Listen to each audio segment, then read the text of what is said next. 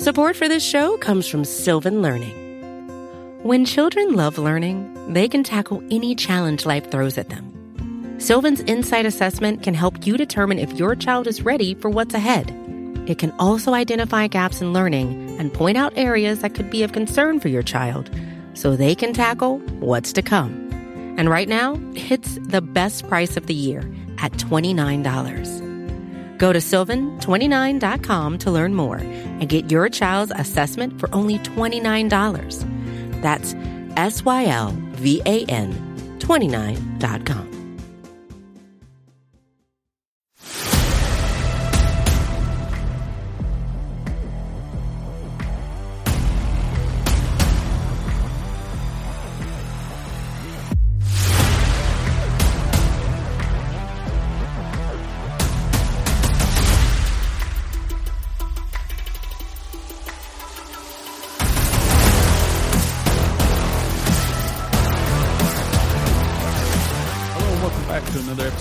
podcast to name later. I'm Kris Willis and I'm again joined by my good friend Stephen Talbert. Stephen, how are you doing tonight?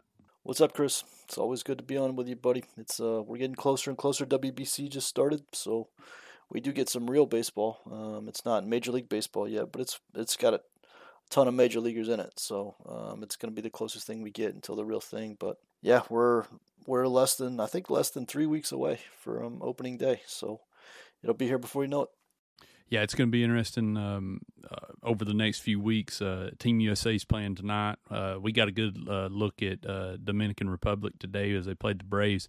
Man, that off that lineup's insane, and it didn't even have Juan Soto in it. So it's going to be interesting to see how uh, you know how this thing plays out uh, when it, when we get down to the you know the final four. Yeah, and they didn't. They, they had Wander Franco and and Ketel Marte coming off the bench, and didn't have Juan Soto, and they're still ridiculous. I mean, that's that's like the best team I've ever seen. I think so. That they they should win. I mean, if you know, baseball is random, of course, in small samples, so they probably won't win because that's just how baseball works. But it, if in just terms of pure talent, that's one of the greatest teams ever assembled. Yeah, I mean, it was one of those deals today where you kind of felt sorry for those Braves pitchers because they just Yeah. kept throwing NL, I mean MLB All Stars at them, uh, top to bottom. But anyway, we've got a we've got a pretty loaded rundown for tonight, so we're going to get right into it. Just to update the outfield situation, you know, we were talking about the storylines for spring training. We started this last week, so wanted to kind of look at it, and I mean, it still looks pretty good. I mean, when you look look at everything uh, so far, Sam Hilliard played pretty well, six for 16. Eli White turned heads early. Kevin Pillar's got a couple of homers. Forrest Walls, a guy you and I didn't even talk about, but you know he's played well. He's on a minor league deal. You know I'm kind of excited to see him at uh, at Gwinnett. Honestly, I don't think he's gonna. Uh, crash the party and, and land one of these bench spots, but I think he, his performance has warned us mentioning him tonight. And with Acuna and Rosario at the WBC, all these guys are going to be seeing, you know, a lot of action. But you know, which of these guys has stood? Has any of them stood out to you? I mean, to me, they're just all still kind of in the in this pretty tight group together. I think the guy I'm probably focused on most at this point is probably Pillar, just because you know we all know Snit and how much he loves veterans, and not just him. I mean, all managers love to have veteran players and you know veteran leadership on the team. And Pillar's been around. He's a highly highly respected guy. You know, he, he he's right-handed, so he complements Michael Harris and, and Eddie Rosario well. He can play all three outfield spots, which of course is extremely valuable. Um, so I I'm leaning more and more towards Kevin Pillar making the team being more likely than him not making the team. Now, obviously, if he falls off a cliff, you know, these last few weeks, and, and like you said, they're going to get plenty of opportunities to show what they can do. But, you know, he's the guy that I, I'm probably most focused on at this point. I'm still interested with Sam Hilliard. You know, there's all this talk, and, and there's been there's a lot of talk in the offseason about his potential, and, you know, he's got some things that, you know, can be interesting if you can kind of tap into it. So, I don't want to completely write him off, and he's another guy that can play all three outfield spots. Eli White's a guy that can play all three outfield spots. So, you know, I do like that the Braves went with a ton of defensive versatility with these guys. And, you know, the wild card, of course, is still Jordan Luplow, who we haven't seen at all because of the oblique injury. And, you know, how good is he? You know, is he a guy that's more likely than not to start on the IL? You know, is he going to be ready in time? That's obviously going to decide some of this stuff. But, yeah, I would say overall, just the first couple weeks of spring training, Um, Kevin Pillar is probably the guy I'm most focused on because again, he just has so much respect in a clubhouse that I could I could very easily see a scenario where Snit just wants him on the team, even if he's not as a huge on the field contributor as somebody in the clubhouse and a veteran and and obviously he's played well to start. He's already got a couple home runs in spring, so you know if he plays well on top of that, then it, it just it just cements his case even further. Yeah, I agree, and uh, you know, I, I keep going back and forth, but I mean, Sam Hilliard, he's out of out of uh, out of options, so he needs to make the club, or they'll have to expose him to waivers. So, but I'm I'm really intrigued by him. You know, hits the ball really hard. He's a big guy pretty good defensively, can move to be such a big guy. And then Eli White, same thing. You know, uh, we, you and I talked a good bit about him last week. I think he he slowed down a little bit since that hot start, but you know, still played pretty well. And like you said, he started all over the outfield. Uh, you know, played center, played right, having that versatility. I mean, you think back to last year, uh, what shape the outfield was in, and how how few options they actually they actually had and you know this brings a, a completely different story from a versatility standpoint. Alex talked about it a little bit in the in the off season, and we've talked about it a little bit in Slack. At what point, if if Rosario struggles offensively, and you know he's hit the ball hard this spring, he hasn't had great numbers this spring, but let's just say Rosario's not hitting. You know, at what point do you go defense, right? And that's one thing Alex went out and acquired in the offseason is guys who can, at very very least, can catch the ball. And so I I'm wondering if Rosario gets off to a slow start, at what point do you just go, you know what, we're going to catch the ball out there. We'll be we'll be really good defensively. We'll go with Pillar. We'll go with Eli White. We'll go with Hilliard, somebody who we know can catch the ball, and whatever we get out of their offense is just a bonus. And and that's one thing I am interested to see uh, because obviously Eddie had a bad year last year. Um, so he needs a bounce back year, and, and we talked about this a little bit in Slack. But you know, how long will the leash be? How long will they give him? Kind of the same conversation with Ozuna. We don't talk about Eddie as much as we do Ozuna, but you know, Eddie needs a Eddie Eddie needs a quick start. He needs a strong start to kind of regain the confidence not only in himself but the confidence in the fr- you know the front office has in him to keep keep him in that spot. So so it's good to have this much, especially defensive versatility, um, especially when you already have a really good offense. So that's one thing I'm interested to see is how how long do they let Eddie, you know, not hit and and instead of just replacing him with a guy that they know for sure is at least going to catch the ball. Yeah, and I mean that'll be that'll be interesting to watch. And like you said, it's good to have options. You know, I mean if they need to go defensive first, you know they've got they've got three guys in camp right now that can pretty much uh, I feel like fit that bill. You know, so going out. But anyway, we'll keep an eye on this outfield situation as, as it unfolds, and it should get interesting. This, like I said, over the next week or so while the WBC is going on, because Acuna and Rosario are going to be out of the picture.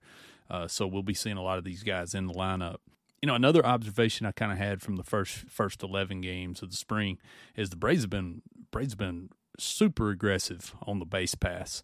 Uh, have got 17 steals and 21 attempts. Now, five of those are Justin Dean, uh, you know, which shout out to him. He uh, he very well could have been in that outfield uh, discussion a few minutes ago. I don't think, you know, like Forrest Wall, I don't think he's a, an option to break camp with the club, but he's played pretty well this spring. Um, I think he's got five or six hits too. So, you know, we've talked about these rule changes and stuff, and it, it seems like the Braves have just been really aggressive on the base pass. And, you know, we, we saw Acuna be extremely aggressive last year, and that was on a, a knee that was still bothering him. But you know, I think we could see Ozzie running more.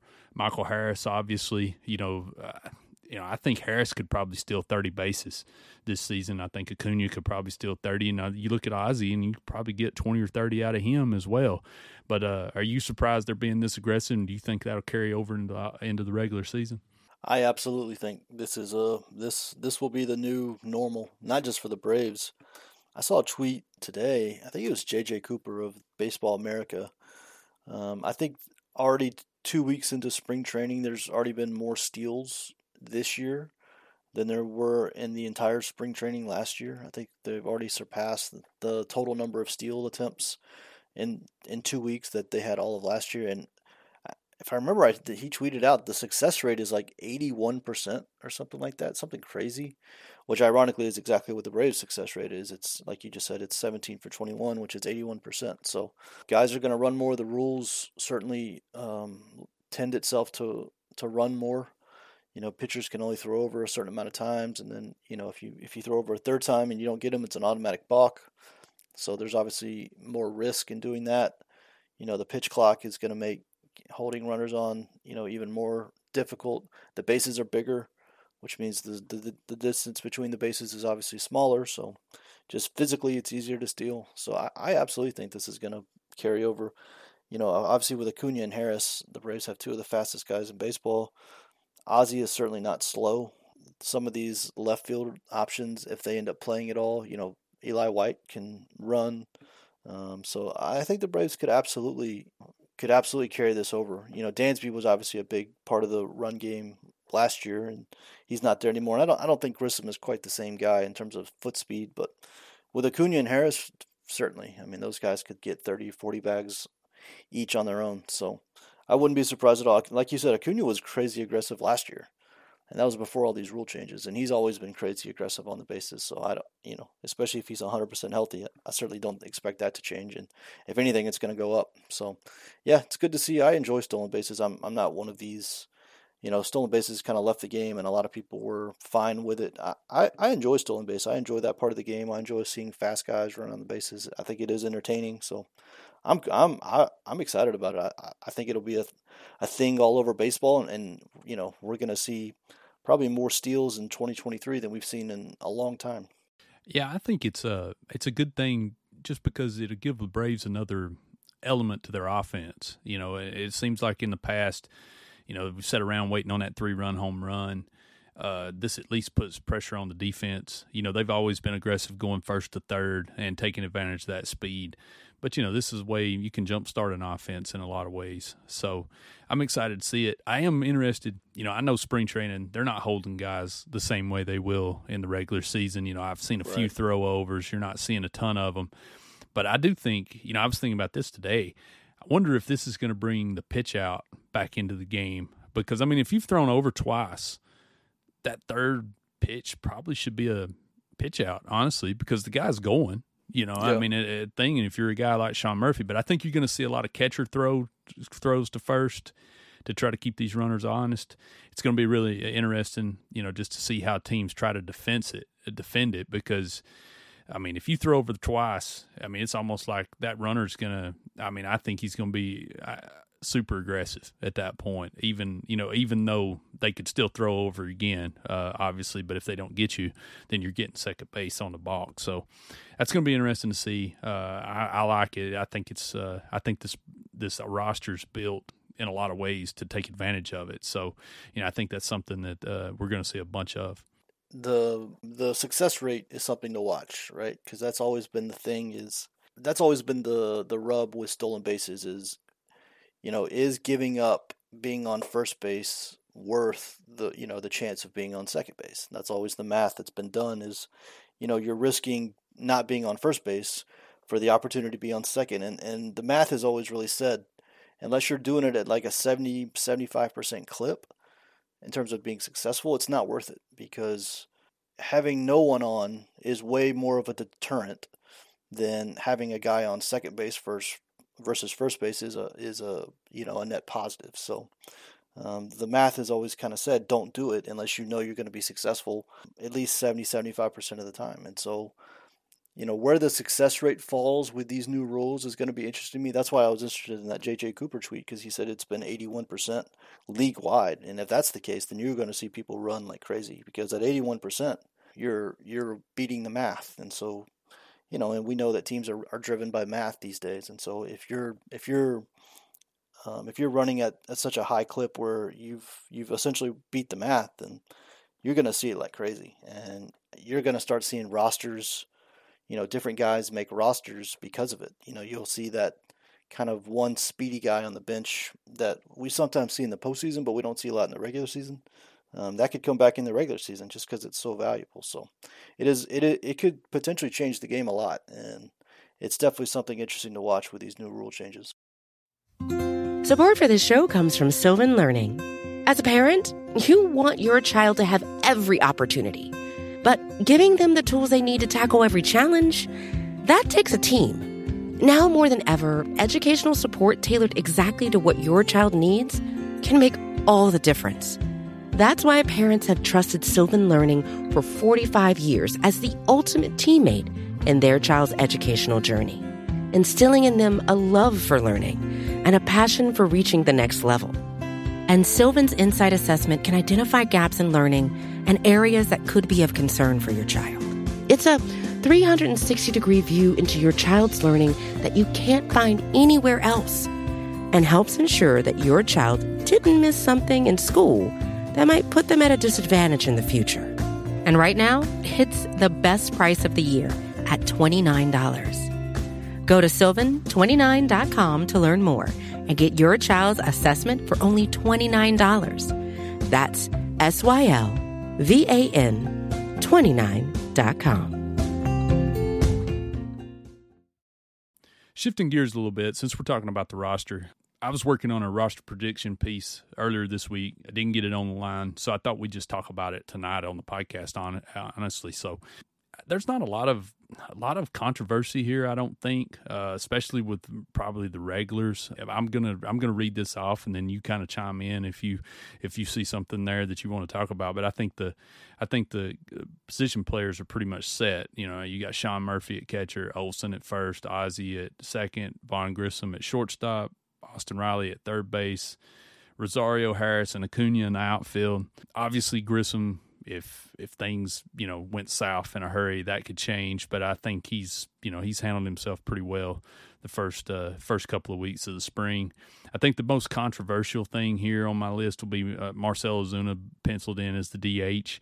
Obviously, I think Travis d'Arnaud will see some time there. Brian Snitker said, I think it was last week actually, that you know Ozuna was going to be on the on the team. I don't know if that's just him talking if he knows that you know if if front office could uh think if things could still change.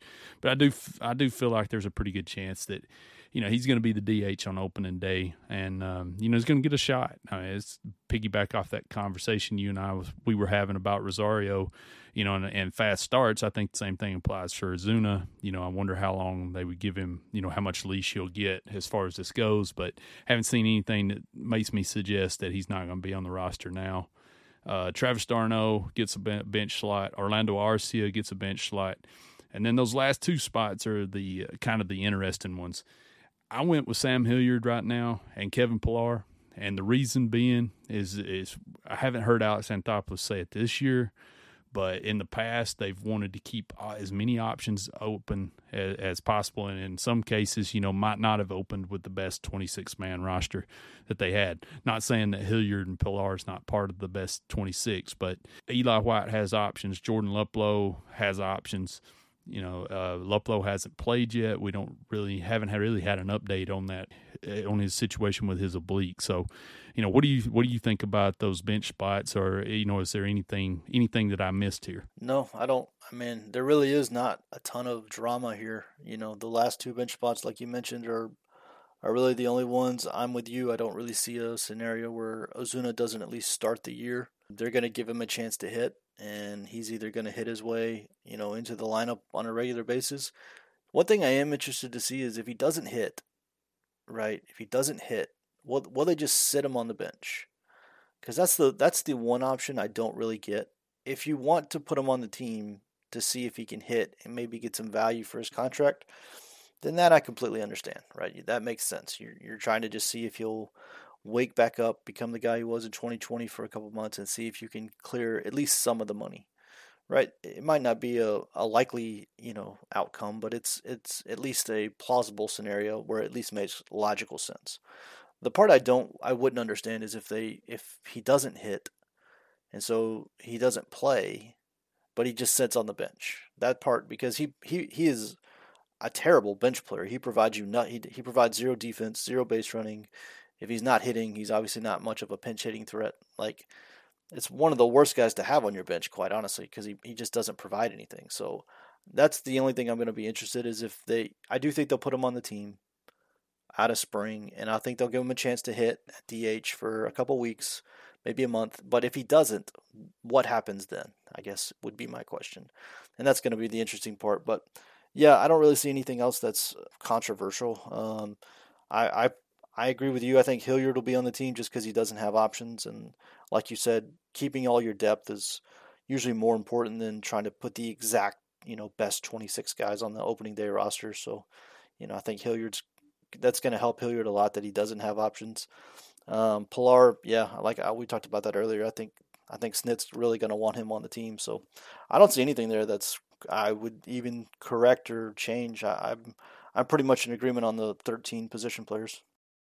Yeah, and I mean, uh, you know, a couple weeks ago when we talked about this, I had Pillar basically competing with Hilliard, but that's when you know we we thought Jordan Luplow was going to be in this, and he still may be. You know, I think there's still enough time for a hitter to come in and get enough reps to to be on the open day roster, but I can't put him in this projection right now until he's actually uh, until he's actually on the field, and we haven't seen him yet. So, you know, I think this way uh, you know you can kind of keep everybody, and and that's interesting. I do think it's worth mentioning.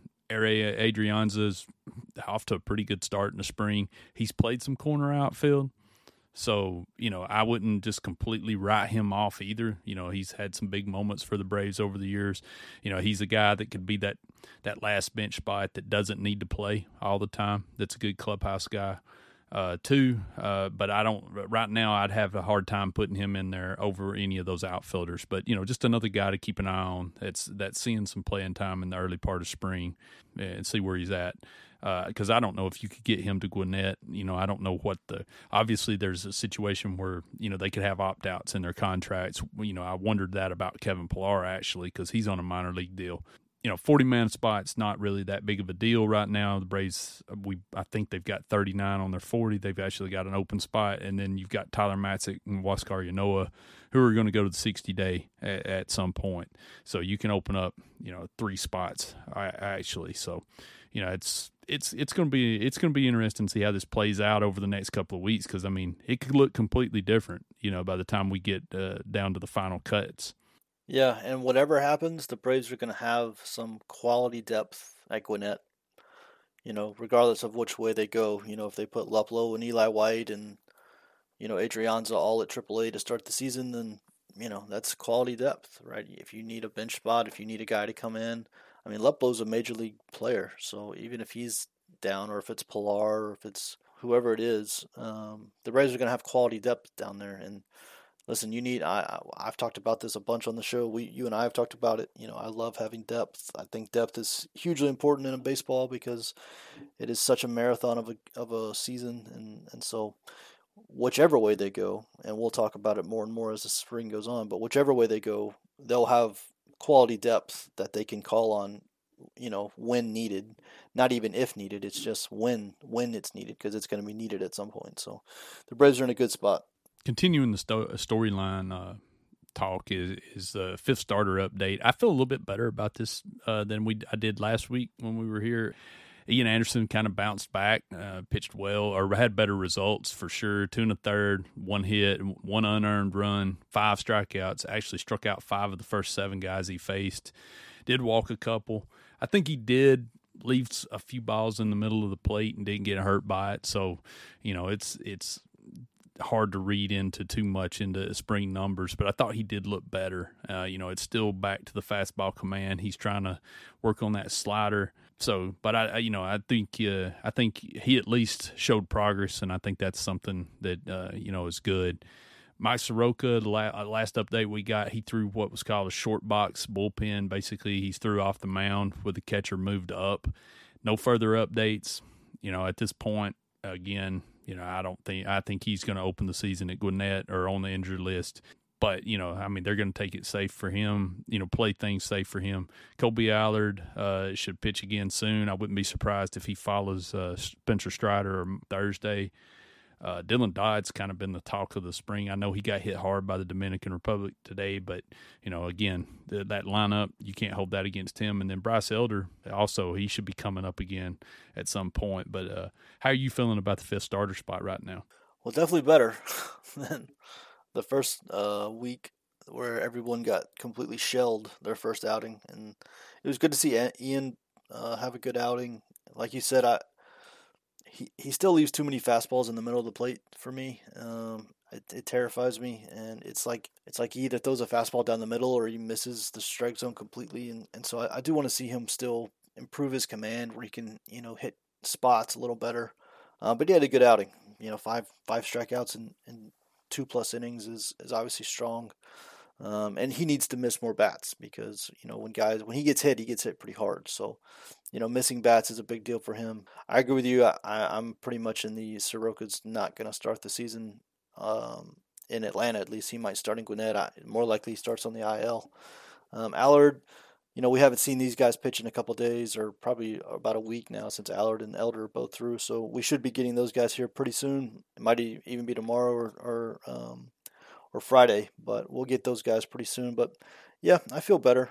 I would love to see Ian Anderson just take complete control of this, you know, this spot and just almost like Grissom has done at short and just take all all doubt out of it, all questions out of it, and just you know this is the guy. And uh, because Kyle Wright has still got the shoulder stuff, he he's not pitching yet. Um, you know that uh, Bowman came out today and said that you know Wright might need some some more time. I know we're going to talk about him in a minute, but you know it's big for Anderson to come out and I think provide stability in the rotation because the Braves are going to need it. And so I, am I'm, I'm really rooting for Ian to be the guy that really takes control of the spot. But we'll see. You know, I think it's still going to be a competition. Yeah, and I mean, you know, like you said, we were just talking about the depth on the position player side. You know, they can have a lot of depth here, a lot of options. You know, if you need to pull guys up, I think Dylan Dodd showed that you know he's he's if he's not ready, he's pretty dang close. And I mean, I didn't even mention Jared Shuster, and he he looked really good against Boston the other night too. So yeah. you know, a lot of uh, Darius Vines has looked has looked okay too. So I mean, a lot of options there, and uh, you know, some of those guys, Dodd and Vines, are on the forty man. So you know that makes things easier too. So Charlie Morton made his spring debut ahead of, of Ian Anderson. Anderson actually followed him in that start last week. Two and two thirds, allowed a homer, struck out two. I thought the curveball looked pretty good. You know, if you remember last year, he kept hitting guys with that uh, that curveball. He just had no. At times, he didn't have any feel for it. I mean, he still struck. Uh, you know, racked up the strikeouts and whatnot. But um, you know, I thought Charlie looked pretty good uh, the other day. He wanted, uh, I think he was kind of angry. He didn't get to finish that third inning, but uh, you know, you come out, come out of the game right there with runners on, and uh, uh, you know, for him to come out in his debut and go two and two thirds, I thought that was pretty good. And then, like you said, Kyle Wright, uh, he threw a bullpen session, may throw a live BP Friday, could possibly debut next week that would give him, uh, according to Bowman, I haven't done the math, but I think that would give him about three starts. And I think you know he's going to be on a pretty similar track to as Charlie Morton. I think there's time there. Are going to have some flexibility with an off day in those in those first two series. Uh, so you know they can push him back if they need to there as well. So, but what do you think? What do you think about Morton's uh, first start? Yeah, it'd be great if Charlie kind of bounced back. He wasn't it wasn't a bad year last year, but it wasn't a great. It wasn't what you typically expect from Charlie. The homers are really kind of what bit him, and and off, off the time it was just command. It was fastball command, fastballs being put up in in the middle of the zone. So, and like you said, the curveball, it's almost like it was.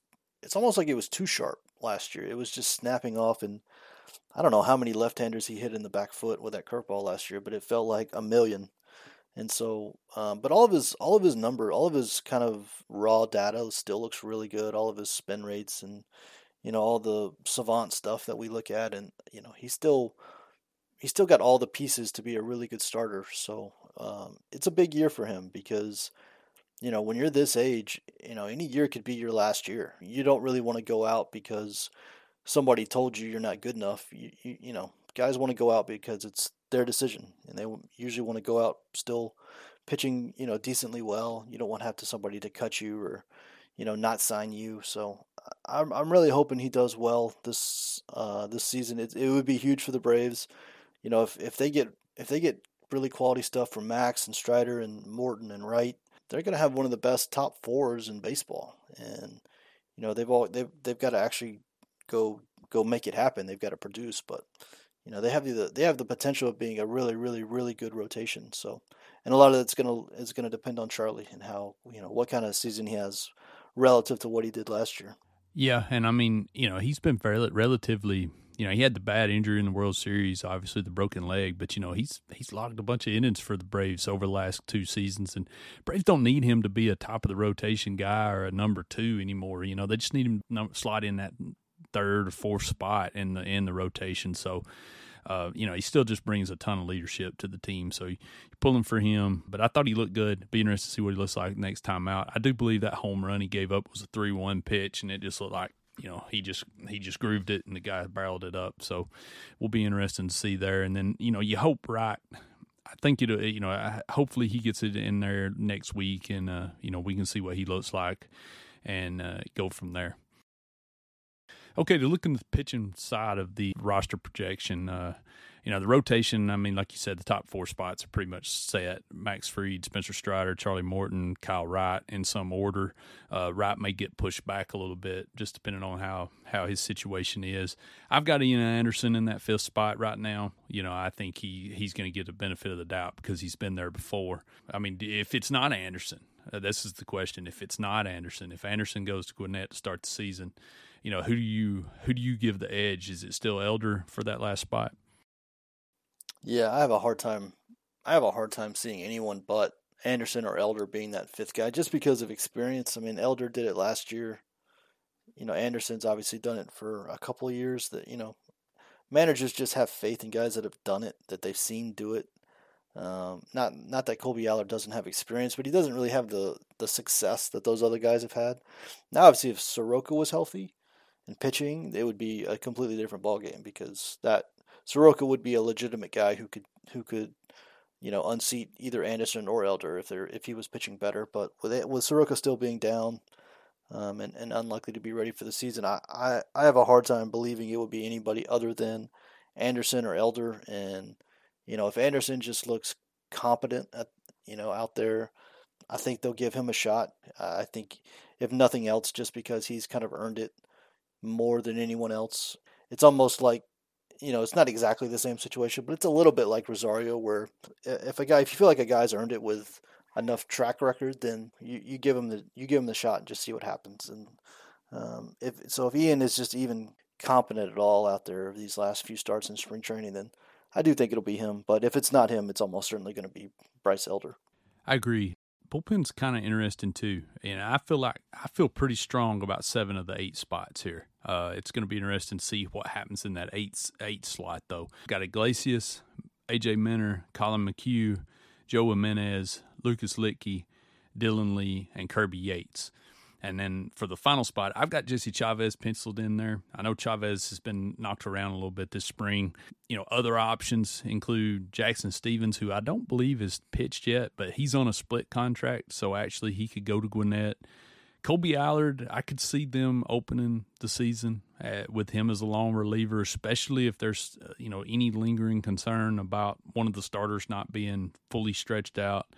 And then, uh, of course, Nick Anderson, who's been gave up a couple of runs against the Red Sox the other day, but struck out seven and three innings. It looks like the velocity's not quite back to where it was uh, during his breakout season, but it's pretty dang close. And uh, he's also on a split contract. But uh, you know, I penciled Jesse in there just because you know he's kind of been that that guy do all uh, whatever they need. If a starter gets knocked out, he comes in, throws two innings. If uh, you know if they need a need him in the you know late in the game, he's pitched there too you know, but there again, there's some options here. I mean, Jackson Stephens pitched pretty well for this team last year. Kolby Allard gives you some versatility, and then, like I said, Nick Nick Anderson feels like a, a wild card in a lot of ways to me.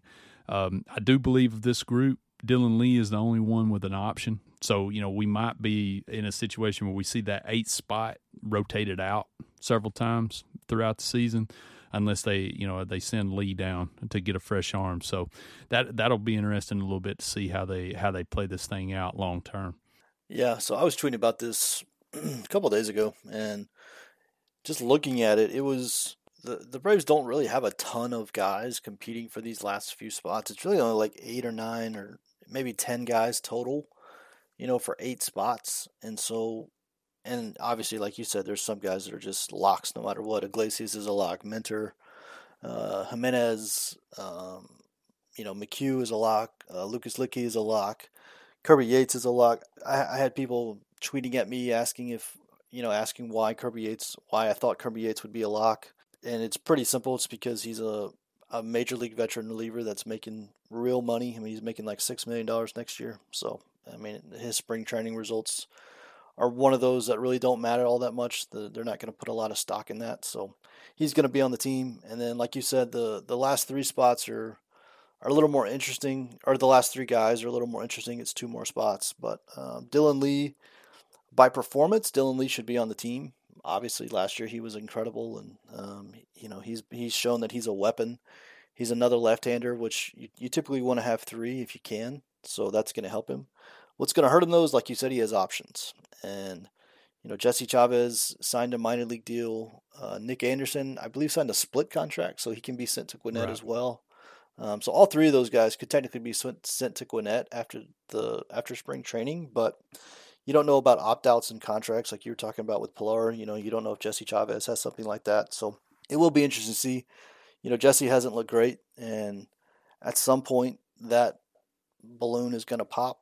You know, he's he's at the age and at the velocity where all the you know the wheels should come off at some point. It's not going to be like it has been for the last year or so with him. You know, at some point it's going to look pretty bad. And if if we're there, then yeah, I don't think he'll be on the team. I think it'll be Dylan Lee and Nick Anderson. But um, he's another one of those guys that's a leader. Um, you know, it's it's almost one of those situations where you wish you could like make him a coach, just so you get his leadership. You know, you get his leadership in the clubhouse, but you don't necessarily have to roster him. Um, I don't know if they can come up with some sort of scenario where he could still be with the team and around the team, but not necessarily count as a roster spot, because that's probably the best of both worlds. But yeah, I mean, if I just had my pick right now, I would I would take the six guys that I, I already said are locks, and then you know Dylan Lee and Nick Anderson would probably be my last two, and that's a filthy bullpen. I mean, that's a really nasty bullpen. That's that's a that's probably one of the best bullpens in baseball, if not the best. So um, that's probably what I would do right now, but it'll change. You know, we could see uh, Jackson Stephens at some point. You know, if he pitches and looks good, then that's another name in there. And like you said, if if they want a long man, then you know one of the starters that doesn't make the fifth starter spot, even a guy like Elder, maybe you know if they want just experience, um, could technically be one of those guys. But if it, if I'm handicapping it right now, I'm probably saying the six locks and then Dylan Lee and Nick Anderson would probably be my eight if I could if I could pick it you know as of today. Yeah, I think there's two ways of thinking about Nick Anderson. Honestly, I've seen, I've had some tweets of myself that, you know, where people's like, "Yeah, let's just give him some time at Gwinnett." But with his injury history, you know, if he's throwing the ball well, you might need to use him, you know, yeah. right away because the longer he goes, you know, the more off eh, eh, recent history, you know, more often he's gotten hurt. But you know, I could also see him starting at Gwinnett, but I could see him pitching his way into this into this picture at, at some point too. You know, depending on how the rest of the spring goes. And then again, Jackson Stephens, you know, I think that's a guy that they're they're pretty comfortable with. You know, he was pretty solid all season long. Uh, I think he kind of fell off at the end, but I mean, he filled filled a big role for them last year. You know, just pitching. You know, you had a couple of three inning outings. Um, you know, out of the bullpen, and I mean, those those guys are valuable like that. So, especially with these, you know, these roster rules now, because you know, this is going to be the first season where they began the uh, began the year with you know a, a, limit of 13 pitchers and then you can option a guy but five times um, yep. So that cut that kind of cuts down on that carousel that we've seen, you know, in the past. So seeing that, you know, and they had that last year. I think it started. What was it? They changed the road. They kept kicking it down the road, but it was like in June when it finally came in. But you know, starting starting from the beginning is gonna it's gonna be really interesting, especially because you you know you really got to think about it if you try to add that fresh arm to a guy, you know, up up a thing, and I think that really helps that you've got a lot of options because you're not just you know sending the same guy out every time and uh, and using up those uh, using up the how many times you can send him up and down. So it'll be interesting to see. Like I said, I, I've still got Chavez there right now. That could change. I think your best group would be Nick Anderson in there right, at, uh, you know, at the moment but we'll just have to see how uh, you know how everything um, shakes out, and hopefully, you know, everybody can stay healthy all the way through the spring. And that's the thing is, I mean, what are the odds that everyone stays healthy, right? I mean, what are the odds that all nine of these guys get to the end of spring and are hundred percent healthy, and no one's got a, you know, nagging something that needs to be put on the IL, and and even if someone doesn't have something, you know, they can always kind of do the old you sprained a toenail type thing and you need to go in the 15 day IL or whatever because we need the roster spot. So, um, yeah, it'll be interesting. The bullpens are always funny and, you know, they always change. There's no set, there's no such thing as a set bullpen. And that's the thing about the opening day roster is it, it literally is just the opening day roster. You know, the second day of the season, it can be, it can change. So we do make a lot out of the opening day roster, considering it, it's it's really only one day. You know, it's only good for one day, um, and we've seen them make some changes very early in the season before. So um, even if you do make the opening day roster, it's not a guarantee of much. You know, especially if you barely made it. So um, all this stuff will change multiple multiple times before we get to the end of the season. I think the overarching thing, you know, from this little exercise we've done tonight, though, is the Braves have depth and they have options. And, uh, you know, really, if you look at the bullpen, you know, Jesse Chavez is the only guy that doesn't have options out of those that we we kind of listed as competing for the last spot you know, position player side, you know, I feel pretty good about the depth they have there.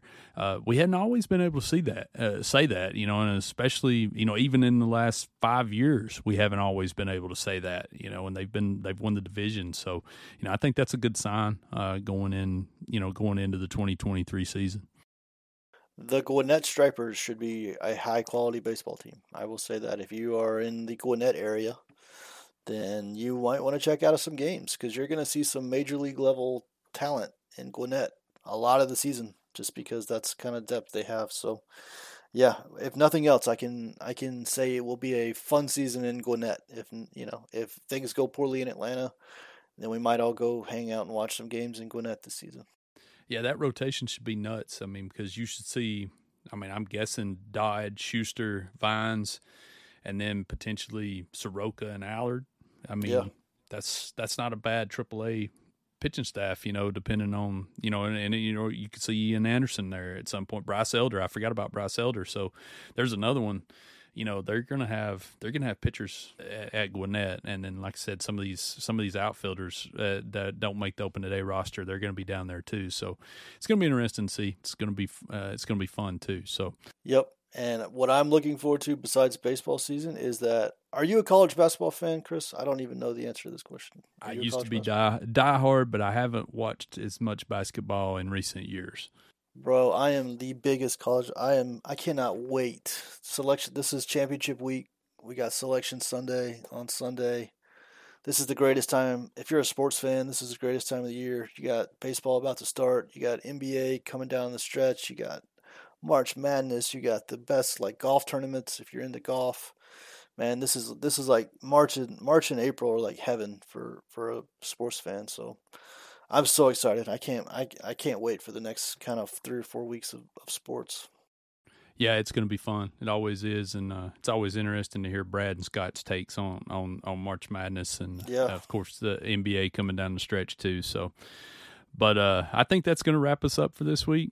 Stephen and I are, are, both still on Twitter. You can follow me there at Kris underscore Willis, and uh, Stephen is B underscore outliers. And we'll see you guys again next week.